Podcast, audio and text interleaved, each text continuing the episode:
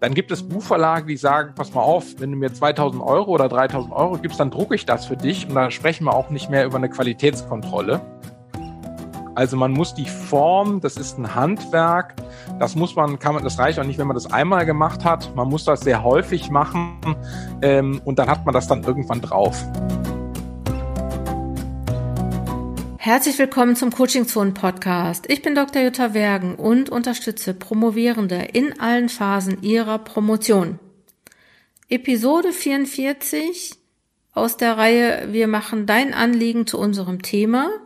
Das ist ein Format, in dem ihr Sprachnachrichten, E-Mails oder aber auch anonym Anfragen, Herausforderungen, Probleme, alles was euch bewegt, schicken könnt und ich suche dann einen Experten, eine Expertin, mit der ich über dieses Thema sprechen kann. Heute habe ich einen ganz tollen Experten, wobei ähm, es gibt hier eigentlich nur tolle Experten, aber heute freue ich mich ganz besonders auf Professor Achim Görres. Achim Görres ist Professor für empirische Politikwissenschaften an der Universität Duisburg-Essen macht, äh, ist vergleichender Politikwissenschaftler und Politiksoziologe, macht, glaube ich, gute Lehre, jedenfalls äh, macht er das gerne. Und alles weitere, was ihr hören wollt über oder lesen wollt über Achim Görres, könnt ihr unter anderem auf der Webseite von Achim Görres, achimgörres.de tun. Ich möchte hier nur sagen, dass ich ihn als wirklich guten Kollegen an der Uni Duisburg-Essen schätze und ähm, ja, dass ich ihn auch sonst als Promotionsbetreuenden kenne, jetzt von der anderen Seite. Und ähm, ich freue mich, weil ich glaube auch, dass, äh, dass es gut ist, ihn eingeladen zu haben, weil er sehr viel über nationale und internationale Publikationsstrategien in der Politikwissenschaft weiß. Und das wird sich auch im Podcast noch weiter herausstellen. Ich lese aber jetzt erstmal das Anliegen vor und dann hört in den Podcast rein. Das Anliegen, was wir bekommen haben, war die Frage, wie finde ich mich in die Publikationskultur eines Faches, in meinem Fall Politikwissenschaft, ein? Wie entscheide ich, in welchen Journals ich publiziere? Wie kann ich abschätzen, ob ich in einem Journal als Promovent, Promovendin eine Chance habe, auch angenommen zu werden? Ja, da bleibt gar nichts weiter zu sagen. Ich freue mich. Hört rein. Bis gleich. Herzlich willkommen, Achim Görres. Schön, dass du dabei bist als Experte. Und das Anliegen habe ich eben schon vorgelesen. Und ich möchte dich jetzt einfach mal fragen, wie findet man was über die Publikationskultur eines Faches heraus? Kann man das, wenn man anfangen möchte zu promovieren? Also, ja. Ja, erstmal herzlichen Dank für die Einladung. Ich freue mich auch sehr, hier bei dir zu sein. Ich bin schon ganz aufgeregt. Ähm, ich glaube, die Frage, so wie du sie gerade gestellt hast, die ist, die ist ein bisschen weitreichend, weil wenn ich am Anfang von einer Promotion bin, ähm, da muss ich ja keine äh, allumfassende äh, Sicht haben auf die Publikationskultur eines ganzen Faches, sondern ich muss erstmal schauen, ganz pragmatisch, wie kriege ich das bei meiner Promotion hin? Und das ist ja eine viel kleinere Frage äh, als die Frage nach der Publikationskultur, wenngleich sie natürlich irgendwie mit der größeren ähm, zusammenhängt. Ähm, als erstes würde ich immer sagen, äh, bevor man anfängt, sich zu überlegen, äh, wo soll ich was einreichen, was sind eigentlich meine formellen Vorgaben? Die Promotionsordnung in der Politikwissenschaft in Deutschland die variieren noch sehr stark. Und wenn wir von einer kumulativen Dissertation reden, äh, gibt es auch unterschiedliche Vorgaben an die, äh, die Manuskripte, die man bei Journals einreichen kann. Das reicht von, muss im Prinzip nur eingereicht sein, zu reicht, wenn es angenommen ist, bis zu muss schon in Print äh, publiziert sein. Äh, und das ist das Erste, was man erstmal verstehen muss, was sind die formellen Vorgaben. Und das hat mit Publikationskultur erstmal äh, gar nichts zu tun. Das Zweite ist, dass wir in der Politikwissenschaft in Deutschland im Moment eine rasante Veränderung haben im Bereich äh, der, Publi der Publikationskultur. Das heißt, ähm, die internationalen Journals, in denen man auf Englisch publiziert, werden immer wichtiger und sind für mich als äh, äh, Profi-Wissenschaftler äh, das A und O geworden, ohne dass es gar nicht mehr geht. Ähm, die sind immer weiter auf dem Vormarsch. Das heißt, sie verdrängen äh, deutschsprachige Zeitschriften zum Beispiel, von denen es noch nie besonders viele gab in der Politikwissenschaft. Ähm, sie verdrängen aber auch Buchpublikationen. Also ich selber äh, schreibe nur noch ganz selten Bücher, weil einfach die Zeitschriftenartikel für mich die Währung sind, in denen ich meine äh, Publikationen der wissenschaftlichen Öffentlichkeit darbringe. Ähm, was ich mir dann als Doktorand oder Doktorandin als nächstes, was ich mich fragen muss, ist, welche Zielgruppen will ich eigentlich erreichen mit dem? Also man muss vielleicht erstmal sagen, man muss erstmal was Interessantes haben, dass es sich lohnt zu publizieren. Das nehme ich jetzt mal äh, als gegeben an. Aber man hat bei den, äh, bei den Zeitschriften in der Politikwissenschaft grundsätzlich die Unterscheidung zwischen äh, Zeitschriften, die für die wissenschaftliche Community sind. Und das ist die große Mehrzahl der Zeitschriften. Wir haben aber auch einige Zeitschriften, die sich eher an Praktikerinnen und Praktiker richten oder an so eine Mischgruppe. Davon, lass mich mal ganz kurz fragen, wenn das, äh, äh, diese beiden, äh, ist es nicht so, dass man immer nur in Wissenschaft, also oder sind diese Praktika-Zeitschriften auch wissenschaftliche Zeitschriften? Es gibt äh, Zeitschriften, die äh, so ein gemischtes Publikum ansprechen. Es gibt zum Beispiel die Zeitschrift für industrielle Beziehungen, die äh, durchaus einen äh, wissenschaftlichen Anspruch hat, die aber zum Beispiel auch äh, in den Gewerkschaften im deutschsprachigen Raum äh, anerkannt ist und gelesen wird. Das heißt, wenn ich etwas äh, publizieren will, von dem ich sage, das ist wissenschaftlich, hat aber einen äh, Anspruch oder als Zielgruppe auch die Praktiker in den Ge äh, Gewerkschaften zum Beispiel, da macht es durchaus Sinn, diese Zeitschrift für industrielle Beziehungen beispielsweise als Zieljournal anzuschauen. Das ist aber die deutlich kleinere Gruppe. Normalerweise ist die wissenschaftliche Community die Zielgruppe der Zeitschriften. Mhm. Ähm, das ist ja auch so, also wenn, wenn Promovierende jetzt anfangen zu promovieren, dann sollte doch die Promotionsbetreuung auch eigentlich an mit besprechen, welche Zeitschriften genommen werden, oder? Oder ist also ich weiß nicht, du, du betreust ja auch Promovierende, wie machst du das? Ähm, also erstmal ist es grundsätzlich sehr ratsam, mit vielen Leuten zu sprechen, die schon länger im Business sind, äh, um zu schauen, welche Zeitschriften ich jetzt tatsächlich auswähle. Das ist allein deswegen wichtig, weil wir auch äh, Veränderungsprozesse haben, die, wenn man ein Neuling ist im Geschäft, auch gar nicht so gut einschätzen kann. Äh, und ich würde auch nicht nur mit dem Promotionsbetreuer oder Betreuerin sprechen, sondern mit möglichst vielen Leuten. Vielleicht auf einer Konferenz auch nochmal jemanden ansprechen. Es muss ja kein Professor oder Professorin sein, sondern kann auch jemand aus dem Postdoc-Bereich sein oder so, äh, um einfach sich äh, Ratschläge zu holen, welches, welche Zielzeitschrift die geeignete ist.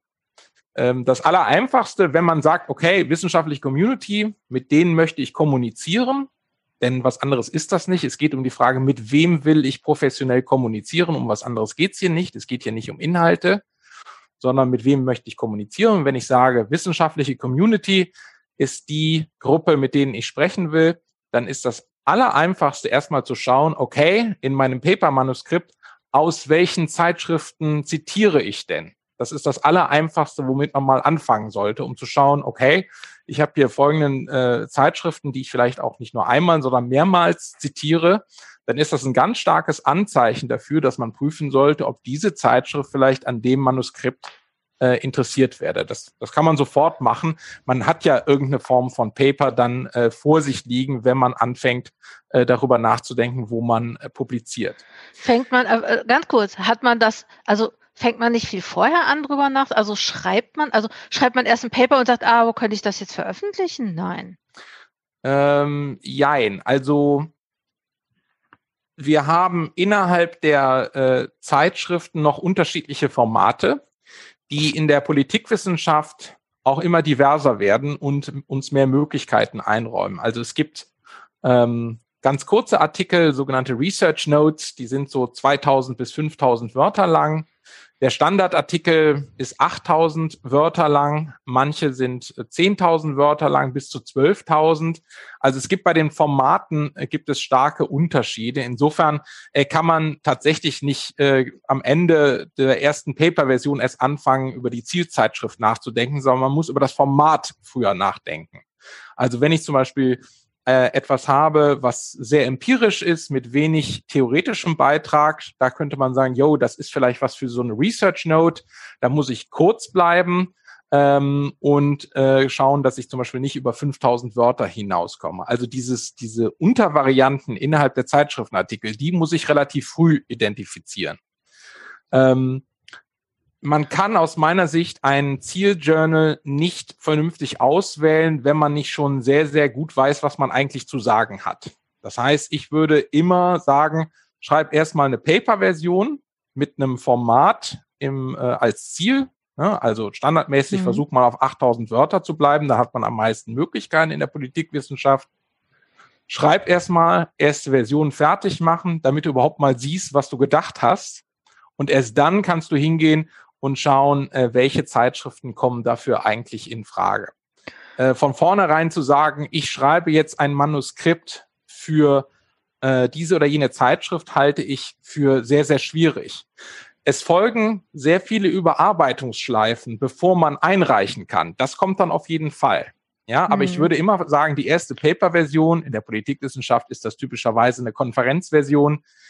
Dafür braucht man erstmal noch kein äh, Journal im Kopf haben, einfach erstmal äh, was Gutes zu Papier bringen, ohne zu viel äh, sich äh, einschränken zu lassen durch das, was die Zeitschriften vielleicht von einem wollen. Und dann, wenn man das erste äh, den ersten Rohentwurf hat, dann kann man anfangen, darüber nachzudenken und dann durch weitere Iterationsschleifen das dann so zuschneiden, dass es auf die Zeitschrift passt.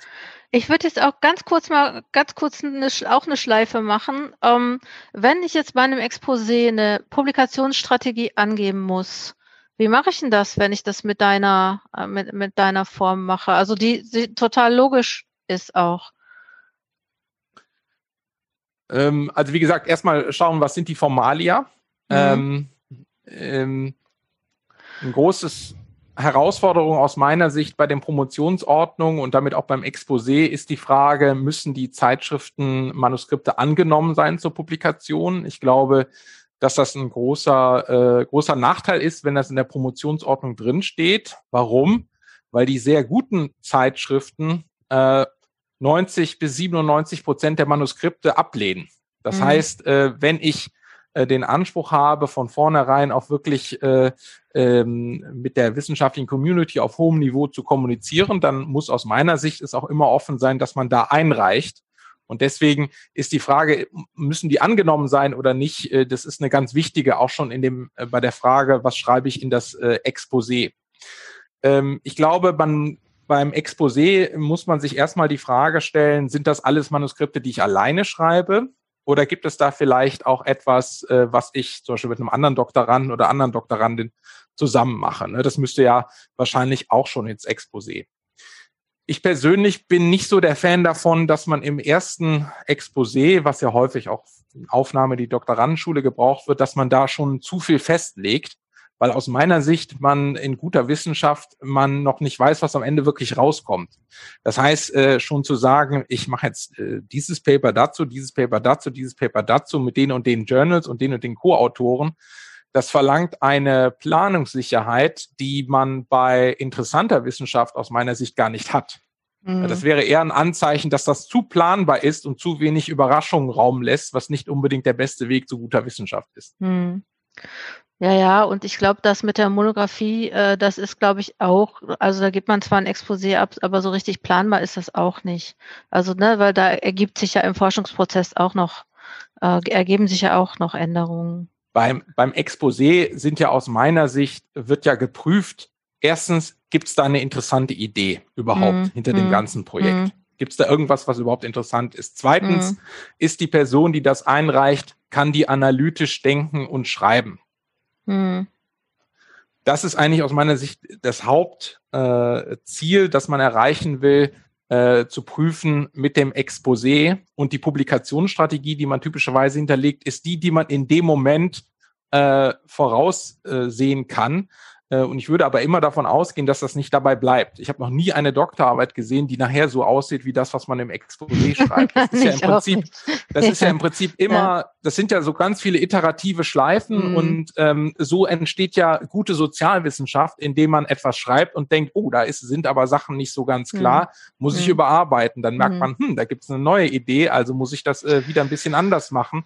Und äh, so nähert man sich ja immer äh, mehr der finalen Version an. Das heißt, im Exposé ja. wird würde ich bei der Publikationsstrategie bei Zeitschriften Man kann vielleicht für das erste Manuskript, das man zuerst bearbeitet, kann man schon sehr, sehr konkret sein. Aber ansonsten fände ich es auch gar nicht schlecht, wenn man zum Beispiel sagt, ich möchte eine englischsprachige Zeitschrift versuchen, die zum Beispiel im Bereich, was weiß ich, Wahlforschung besonders etabliert ist. Also eher darüber schreiben, wen will ich ansprechen, weil nichts anderes ist es ja hier. Die Frage, welche Zielgruppen will ich damit ansprechen? Also für mich wäre es viel interessanter zu wissen, für wen schreibst du das denn dann, was für die Art der Analyse und die Art, wie die geschrieben wird, ganz wichtig ist. Also findest du ähm, jetzt auf die Frage der äh, Person, die das Anliegen jetzt gestellt hat, äh, wie entscheide ich, in welchen Journals ich publiziere, findest du, dass es da wirklich, also dass das Einzelkriterium die Zielgruppe ist? Ähm, nee, äh, das habe ich glaube ich nicht gesagt. Ich habe, ähm, man muss erst mal schauen, was gibt die Promotionsordnung her.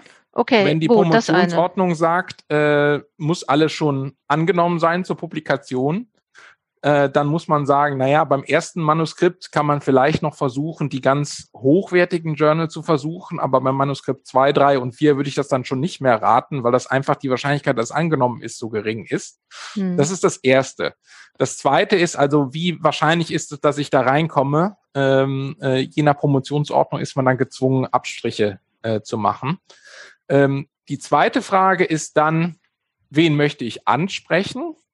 Und da gibt's eben neben der Unterscheidung Scientific Community äh, versus äh, Zeitschriften, die auch von Praktikerinnen und Praktikern mhm. gelesen wird, gibt es die weitere Unterscheidung innerhalb der Scientific Community äh, zwischen Omnibus Journals, das sind Journals, ähm, die quasi für sich den Anspruch haben, die Disziplin als Ganzes abzubilden, oder sogenannte Specialist Journals, das sind Journals, die eine bestimmte Zielgruppe nur ansprechen. Und das ist dann, wenn man sagt, ich bin vor allem in der Scientific Community, muss man da den nächsten Schritt gehen und sagen, versuche ich ein Omnibus Journal oder möchte ich ein Specialist Journal, was von einer kleinen, äh, aber typischerweise sehr genau definierten äh, Teilgruppe der wissenschaftlichen Community gelesen wird. Mhm. Okay, also gut. Dann äh, da, also die Vorgaben der Promotionsordnung und dann ist, glaube ich, ja auch noch das, das die Frage, wie viel also erstens, wie, wie wahrscheinlich ist, dass ich da reinkomme und auch, wenn vorgeschrieben ist, zum Beispiel, wenn das peer-reviewed sein müssen, äh, das, da sind ja auch, also es sind ja auch nicht alle, ne, oder? Also, oder, also. Ja, also es gibt Unterschiede im, äh, im Begutachtungsverfahren. Es gibt Zeitschriften, die sind Herausgeber begutachtet. Das ist in der Politikwissenschaft zum Beispiel die Zeitschrift für Parlamentsfragen, eine deutschsprachige Zeitschrift, die auch von äh, äh, Praktikerinnen und Praktikern beispielsweise um, um Bundestag und Bundesrat herum äh, im Orbit äh, gelesen wird. Die ist Herausgeber begutachtet. Dann gibt es, äh, das, das Typische sind äh, Peer-Reviewed Journals, wo äh, das Manuskript ähm, anonymisiert ist und wo die Autorinnen auch nicht wissen, wer die Reviewer sind. Also doppelt äh, Double Blind, wie man das auf Englisch nennt, äh, ist sagen wir mal der, der typische Standard. Es gibt aber auch Journals wie zum Beispiel West European Politics, wo die Anonymisierung nur aus Richtung der Reviewer zum Autor oder Autorin ist und die Reviewer aber wissen, wer ähm, die äh, Autorinnen sind. Auch das gibt es. Was es in der Politikwissenschaft bisher noch nicht gibt, wobei es sein kann, dass es da schon erste Ideen gibt, dass man das komplett offen macht, dass jeder genau weiß, wer was geschrieben hat und dass auch der Dialog zwischen den Reviewern und den Autorinnen veröffentlicht wird. Das gibt es in den Naturwissenschaften, gibt es das schon länger. Bei manchen Zeitschriften der Politikwissenschaft kenne ich es bisher noch nicht, aber das konnte ich mir auch gut vorstellen. Mhm. Bei guten Journals ist es so, dass äh, der Austausch zwischen Herausgebern, Gutachterinnen und Autorinnen teilweise zweimal, dreimal so lang ist vom Text her wie mhm. das eigentliche Manuskript mhm. und sehr, sehr viel Wissenschaftlichkeit auch in diesem Austausch steckt. Das heißt, mhm. ich persönlich finde das sehr spannend zu sagen, wir tun den Austausch äh, zum eigentlichen finalen Manuskript dazu, weil das auch Wissenschaftlichkeit cool, ja. äh, produziert. Ja. Äh, super spannend. Ähm, jetzt noch mal eine ganz andere Frage, die ich glaube ich auch äh, dazu ähm, dazu gehört zu der Frage, wie entscheide ich das eigentlich, äh, äh, beziehungsweise steht ja auch hier, wie kann ich denn abschätzen, ob ich eine Chance habe, angenommen zu werden. Glaubst du, dass, dass, dass man sowas rausfinden kann? Oder wie kann man es rausfinden? Die, äh, also erstmal die Zeitschriften veröffentlichen äh, Leistungsindikatoren. Das heißt, man kann normalerweise nachgucken, wie lange brauchen die im Schnitt für äh, eine Antwort auf ein Manuskript, die sogenannte Turnaround Time. Ähm, und sie veröffentlichen typischerweise, wie hoch ist die Wahrscheinlichkeit, dass ein Manuskript zur Veröffentlichung äh, final führt. Äh, das kann mhm. man typischerweise bei den Journals nachgucken. Es gibt auch so Übersichtsseiten in der Politikwissenschaft, wo das mal so nebeneinander gelistet ist. Mhm. Aber für einen Doktoranden, eine Doktorandin ist das erstmal ähm, gar nicht so wichtig. Äh, ein, ein Artikel, einen Artikel zu schreiben ist ein Handwerk. Und wie jedes Handwerk muss man da erstmal irgendwie die Basics lernen. Das heißt, äh, man tut gut daran, äh, äh da gibt es ja diverse Workshops, äh, die man besuchen kann oder es gibt auch online, äh, es gibt einige Artikel dazu, wie schreibe ich einen guten Artikel. Äh, es gibt ja ähm, in der professionellen Promotions Promotionsbetreuung, wie du sie ja auch anbietest, ähm, gibt es da ja diverse Hinweise, wie man einen guten äh, Artikel schreibt. Und das muss man erstmal hinkriegen. Also man muss die Form, das ist ein Handwerk, das muss man, kann man, das reicht auch nicht, wenn man das einmal gemacht hat. Man muss das sehr häufig machen ähm, und dann hat man das dann irgendwann drauf. Und äh, diese, dieses Handwerk ist erstmal unabhängig auch vom eigentlichen Inhalt. Ne? Also ich muss erstmal eine interessante Idee haben, eine interessante Analyse, sonst bringt es überhaupt nichts. Aber ich muss dann noch dieses Handwerk gegeben das Format, das mir die Zeitschrift vorgibt, äh, das zu produzieren. Und das ist das, was viele Doktorandinnen und Doktoranden aus meiner Sicht unterschätzen, wie viel Mühe es äh, erstmal kostet, das Format richtig hinzukriegen. Und das kriegt man nur hin, indem man sich informiert und dann das, ähm, das Manuskript auch ganz viele Feedback-Schleifen äh, über äh, Leute, die ein bisschen Erfahrung haben, fährt, um einfach auch Feedback zu kriegen. Hier schreibst du etwas, das äh, würde man so nicht machen. Mhm. Ich kann, ich kann mal ein kleines Beispiel geben, äh, ähm, was äh, zum Beispiel auch ein Unterschied zwischen deutschsprachigen und englischsprachigen Manuskripten ist. Bei den meisten englischsprachigen äh, Zeitschriften in der Politikwissenschaft ist es gang und gäbe, dass man in der Einleitung am Ende ein, zwei Sätze schreibt, was ist die Main Contribution. Ein bis zwei Sätze, total heruntergedampft, was ist der allerwichtigste Beitrag. In vielen deutschsprachigen Zeitschriften schreibt man das nicht. Na, das ist quasi etwas, was der Leser oder die Leserin durch das Lesen herausfinden soll. Und das kann man gut oder schlecht finden, das ist egal. Das ist aber dann eine Konvention, der man folgen muss. Das heißt, man kann dann nicht etwas bei einer englischsprachigen Zeitschrift einreichen, ohne diese ein bis zwei Sätze heruntergedampfte Zusammenfassung irgendwie dann zu bringen. Dann fällt man sofort negativ auf und das ist ein unnötiger Fehler. Ah ja, okay. Ähm, wie, wie machst du das denn? Also wie, wie begleitest du denn deine Promovierenden äh, dabei? Vielleicht sogar schon von der Entscheidung, also das kriegst du ja auch mit, also ich krieg das als jetzt in meinen Beratungen immer mit, dass Leute sagen, ja, ich möchte gerne kumulativ pro promovieren, aber ich weiß nicht, ob und wie und wie entscheide ich das denn und was, was machst du mit denen, wenn die das fragen? Also es gibt ja erst nochmal davor geschaltet die grundsätzliche äh, Entscheidung, mache ich das in Buchform oder mache ich das kumulativ? Das ist dem ja noch ein bisschen vorgelagert. Äh, da würde ich als Betreuer auch immer sagen, lass uns das mal abwarten äh, und schauen, was du für, wo deine Analyse sich hinbewegt. Ähm, das ist, das ist aus meiner Sicht ganz wichtig, dass man erstmal überlegt, wo geht die Reise inhaltlich hin? Also viele von meinen Doktorandinnen und Doktoranden arbeiten quantitativ, quantitative Analysen, weil es viel stärker äh, verbreitete Standards gibt, eignen sich viel besser für Artikelpublikationen als eine qualitative Analyse, weil erstens in der qualitativen Forschung äh, die Standards nicht so einheitlich verbreitet sind und zum Zweiten, weil einfach die Darreichung von qualitativer Evidenz äh, mehr Wort, eine größere Wortzahl verlangt, die in den Zeitschriften äh, gar nicht gegeben ist. Das heißt, das ist zum Beispiel nach meiner Erfahrung ein großer Unterschied. Wenn es eher eine qualitative Promotion ist in der Politikwissenschaft, kann es sein, dass es schwieriger ist mit den Zeitschriften. Das muss nicht sein. Ähm, das kann nicht sein. Das andere ist, was ist denn, was ist denn die grundsätzliche Idee? Es gibt bestimmte Ideen, die lassen sich nicht vernünftig aufspalten in einzelne Artikel äh, weil das keinen Sinn macht, weil es einen mhm. großen übergeordneten Überbau gibt. Und da würde ich immer sagen, erstmal gute Ideen haben und die gut umsetzen und dann über das Format nachdenken und nicht erst das Format und dann die Ideen. Hm. Spielen da eigentlich Entscheidungen auch, wo will, wo will der Promovent, die Promovierende hin? Also beruflich? Also ja. Auf jeden Fall. Also äh, ich hatte ja eben schon gesagt, diese es gibt eine kleine Anzahl von Zeitschriften, die auch von den äh, Praktikerinnen und Praktikern gelesen wird. Da würde ich nur publizieren, wenn ich sicher bin, dass ich nicht in der Wissenschaft bleiben will.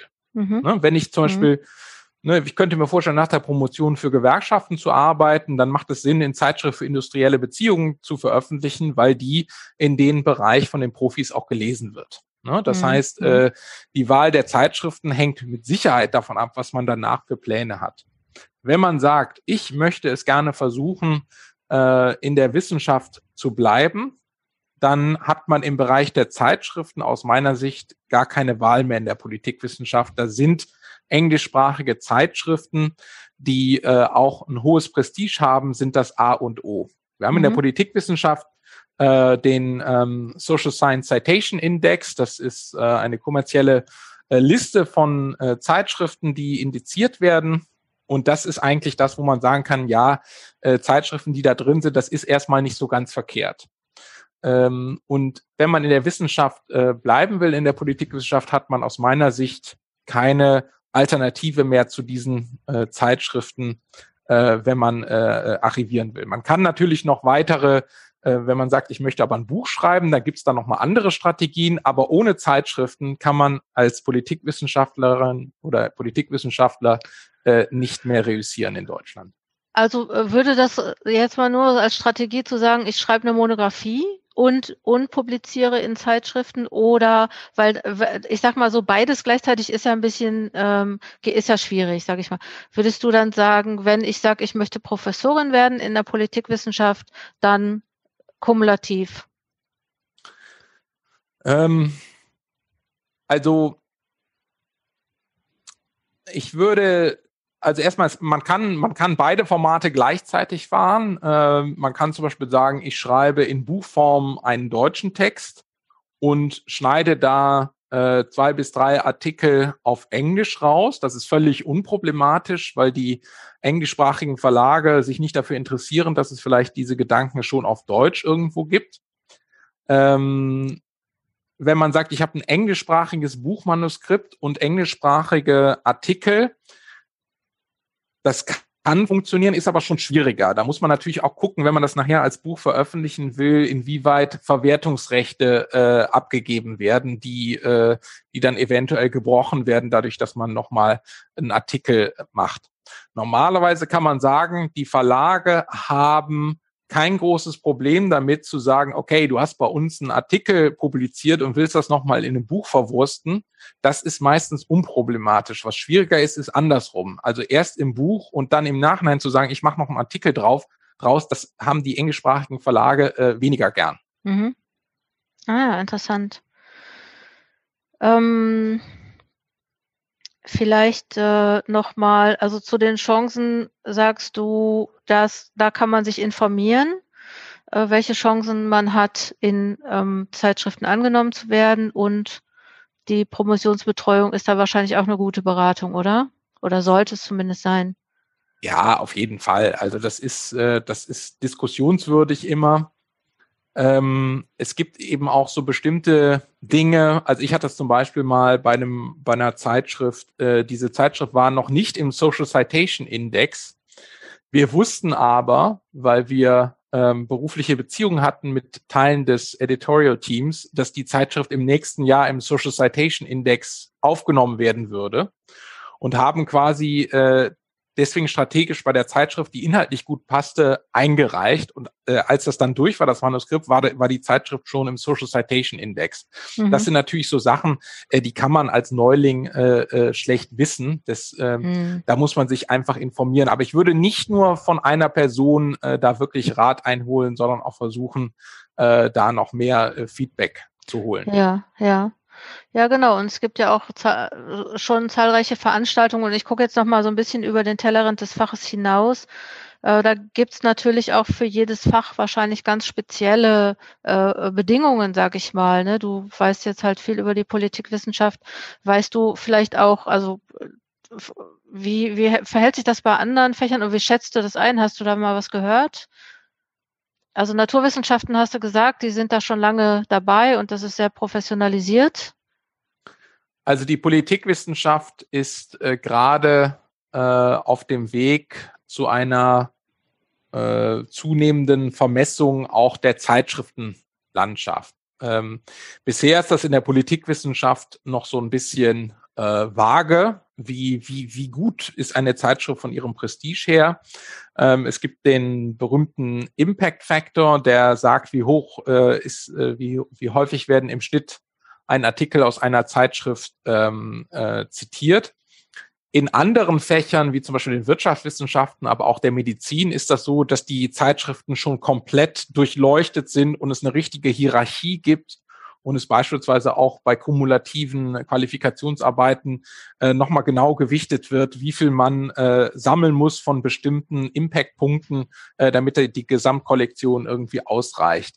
Äh, das heißt, wir sind in der Politikwissenschaft noch so ein bisschen äh, im Übergang ähm, äh, weil wir unterschiedliche Traditionen haben. Wir haben ja auch eine starke qualitative historische Tradition, die eher noch äh, in Büchern mit Büchern arbeitet. Äh, deswegen ist das bei uns wird das wahrscheinlich nie ganz so stark werden wie in der Wirtschaftswissenschaft zum Beispiel, wo man alles komplett äh, über Zahlen äh, darstellen kann und deswegen auch in der Publikation das besser in Zeitschriften funktionieren. Hm. Weißt du, was ich mich frage? Also also ich kriege das ja in den letzten Jahren mit, ähm, dass also ich habe äh, letztes Jahr in Göttingen beispielsweise das erste Mal einen Workshop gemacht, äh, wo ähm, die Überzahl oder die Mehrzahl der Teilnehmenden kumulativ promovierte. Vorher waren immer so, vor Jahren die Workshops immer so, ja, zwölf Leute im Workshop, eine Person machte kumulativ. Mittlerweile ist das ja irgendwie gang und gäbe. Ähm, und ich frage mich, dadurch, dass jetzt mehr Leute äh, publizieren wollen, äh, wie verändert, also gibt es da Qualitätseinbußen oder gibt's da, der, ist der Markt voll? Oder also ne, gibt es da mehr Zeitschriften? Ich weiß gar nicht, wie, was, was denkst du?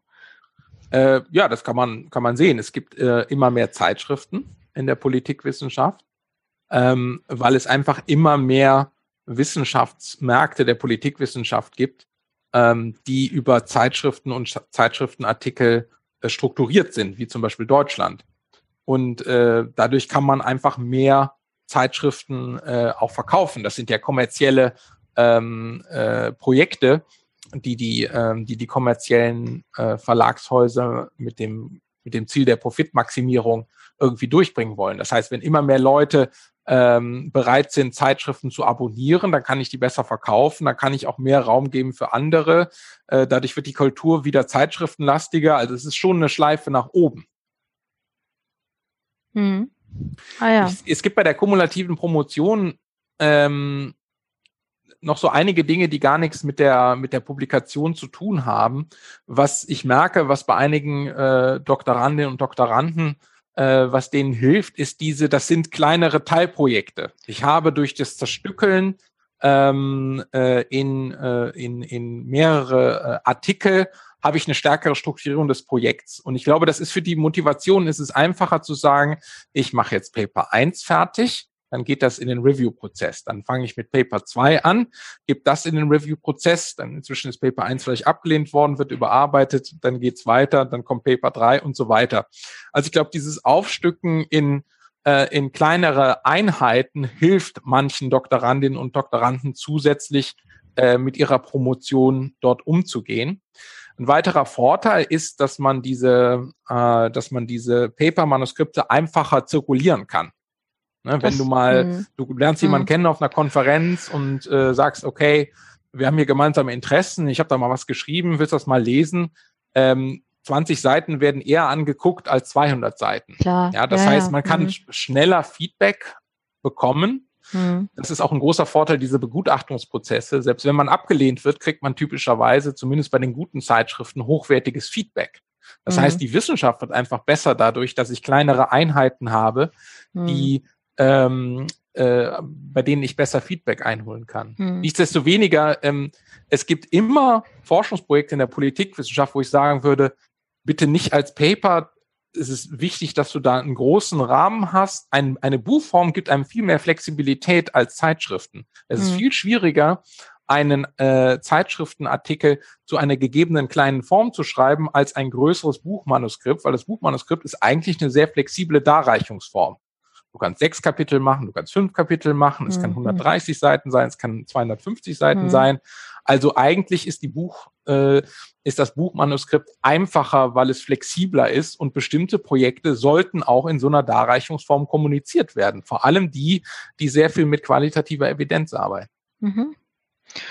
Ah ja, ja, ja, ja, stimmt. Ne? Das hat so seine Vor- und Nachteile. Also ähm, das, äh, ich meine, man muss jetzt auch die Frage nicht mehr stellen. Äh, also es war vor Jahren noch so, dass man das, äh, also das habe ich mal gehört, dass jemand, ein, ein Professor, der total auf Monographien, der so da, sagte, Promovierende, äh, die müssen ein Buch schreiben. Die müssen da tief reingehen und sich jahrelang ne, so mit, mit diesem Buch beschäftigen. Ähm, aber das heißt ja nicht, dass ein Paper weniger tief ist, oder? Ähm, also ich kenne diese Argumentation, ich halte sie nicht für äh, stichhaltig. Ähm, man kann als Beispiel die, äh, die, die Gewinnerin des Nobelpreises 2019 nehmen oder eine der Gewinnerinnen, Esther Duflo. Äh, die hat in Harvard eine kumulative Dissertation aus drei Papieren vorgelegt, die nach ihrer Promotion in hochrangigen Zeitschriften veröffentlichen wurden, die, glaube ich, zum Teil auch Grund dessen sind, warum sie den Nobelpreis bekommen haben. Da würde niemand sagen, das, was die produziert hat, äh, ist keine hohe Wissenschaft als, als Doktorandin. Mhm. Ähm, äh, deswegen kann man das, glaube ich, grundsätzlich nicht sagen. Die Iterationsschleifen sind typischerweise viel intensiver äh, als, äh, als bei einer Dissertation im, im Buch. Ich halte die Diskussion für, äh, für unnötig zu sagen, nur über eine Buchpromotion kann man eine qualitativ gehaltvolle äh, wissenschaftliche Arbeit leisten in der Politikwissenschaft. Das glaube ich ähm, auch das, nicht. Äh, also das sind einfach unter, das sind ja. unterschiedliche Handwerke. Ja. Also ja. ich halte zum Beispiel die Diskussion, soll jemand eine volle Professur bekommen äh, und man sagt, also die Person müsste mindestens einmal gezeigt haben, dass sie ein Buch geschrieben hat, das kann ich noch eher nachvollziehen, weil man sagen kann, naja, also wenn jemand Professor oder Professorin wird, die soll alle Handwerke des Metiers einmal gezeigt haben.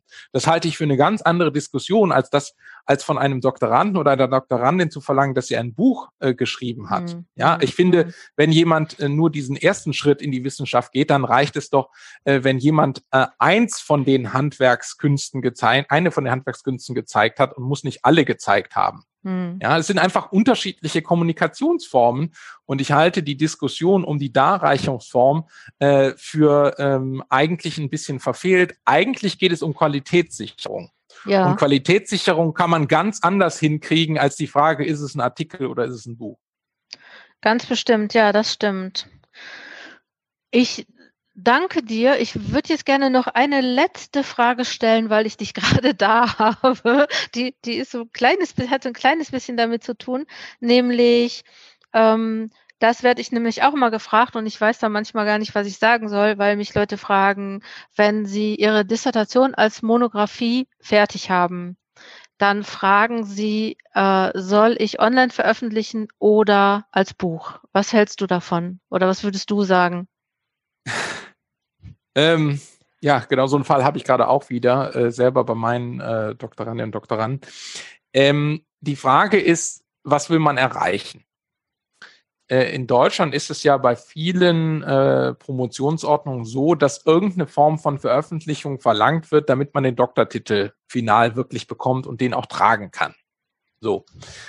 Die Veröffentlichung des Buchmanuskripts auf dem Online-Server geht am allerschnellsten. Und wenn zum Beispiel ein Doktorand oder ein Doktorandin dann einen neuen Job anfängt, der mit der Wissenschaft nichts mehr zu tun hat, würde ich immer sagen, guck, dass du das Ding möglichst schnell wegkriegst ja, äh, weil es nämlich wesentlich schneller geht.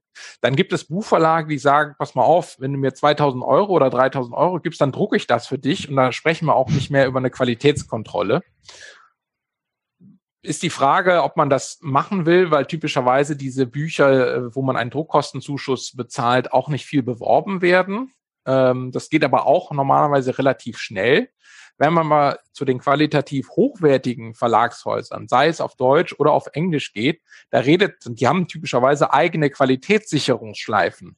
Ne, da schickt man das Manuskript hin, das wird von äh, wieder Gutachterinnen und Gutachtern begutachtet, das dauert seine Zeit, dann kommen die zurück, dann wollen die Gutachterinnen und Gutachter, dass man das halb umschreibt, da muss man dazu Stellung beziehen, da muss man das umsetzen. Das heißt, wenn man das macht, äh, das dauert typischerweise mindestens noch mal ein Jahr, äh, äh, um das zu machen. Und wenn man in der Wissenschaft bleiben will, äh, äh, wo vielleicht so eine hochwertige Publikation bei einer guten, bei einem guten Verlagshaus sich auch auszahlt, dann sollte man das investieren. Ich würde dann aber trotzdem immer sagen, äh, schau, dass du das Ding, äh, was die Promotionsordnung angeht, möglichst schnell äh, veröffentlicht kriegst, weil diese Verlagshäuser, die äh, eine Qualitätskontrolle machen, die verlangen so ein starkes Umschreiben des Manuskripts, dass das auch gar kein Selbstplagiat mehr ist, äh, in dem Sinne, dass die finale Version bei den Verlagshäusern doch dann sehr stark anders aussieht als äh, das, was man ähm, äh, auf dem Server abgelegt hat. Ne? Also da, da mhm. erarbeitet man eine neue Version, die nochmal wirklich substanziell anders ist. Ähm, aber es ist nicht so ganz einfach, das zu entscheiden. Ich persönlich bin nicht so der große Fan von dieser Publikationspflicht äh, äh, als Teil der, der offiziellen ähm, des offiziellen Promotionsverfahrens. Das gibt es in anderen Ländern auch nicht. Das ist eine mhm. Sache, die in Deutschland und den umliegenden Ländern sehr stark ist. Ja. Ja, als Schreibtrainerin kann ich dir sagen, dass viele, viele kurz vor Schluss die Muffensausen haben, weil, äh, weil sie sagen, ach ja, das, das muss ja veröffentlicht werden äh, und dann auf einmal Schreibschwierigkeiten bekommen, weil sie denken, ah, was sollen die anderen nur sagen? Und äh, ja, das ist ja vielleicht auch schon so ein bisschen Qualitätssicherung. Äh, also habe ich dich jetzt richtig verstanden? Du hast gesagt, wer in der Politik, das gilt ja jetzt nur für die Politikwissenschaft, wer in der Politikwissenschaft eine wissenschaftliche Karriere in Form von einer Professur machen möchte, sollte in einem hochrangigen Verlag drucken lassen. Äh, nee, das habe ich so nicht gesagt. äh, das, das, das war eine Mischung aus äh, unterschiedlichen Dingen, die ich gesagt habe. Ja. Du hattest ja gefragt, was äh, deine mhm. Frage war, ich habe ein Buchmanuskript als Promotion, es gibt das, äh, die Veröffentlichungspflicht, mhm. wie gehe ich damit um? Mhm. Und da habe ich gesagt, ähm, wenn man in der Wissenschaft bleibt, mhm. dann mhm. äh, könnte es sich lohnen zu sagen, ich, ich veröffentliche das schnell im Internet und überarbeite das Ding komplett mit einem mhm. aufwendigen Qualitätssicherungsverfahren des Verlages, um es dann quasi ein zweites Mal in deutlich überarbeiteter Form als Buch ähm, zu veröffentlichen. Das kann Sinn machen, äh, wenn man in der Wissenschaft bleiben will. Mhm. Was man ja auch machen kann, ist zu sagen, ich veröffentliche im Internet und zerstückle das Ding in Zeitschriftenaufsätze und mache gar keine separate Buchpublikation mehr. Auch das bietet sich äh, äh je nach ja. Projekt an. Es kommt ja. auf das Projekt an. Wenn du eine historische Analyse machst, äh, mit Fallstudien, dann kann es sein, dass sich das nicht gut zerstückeln lässt, sondern es sollte als Buch bleiben. Äh, andere Bücher kann man ganz gut zerschneiden. Hm.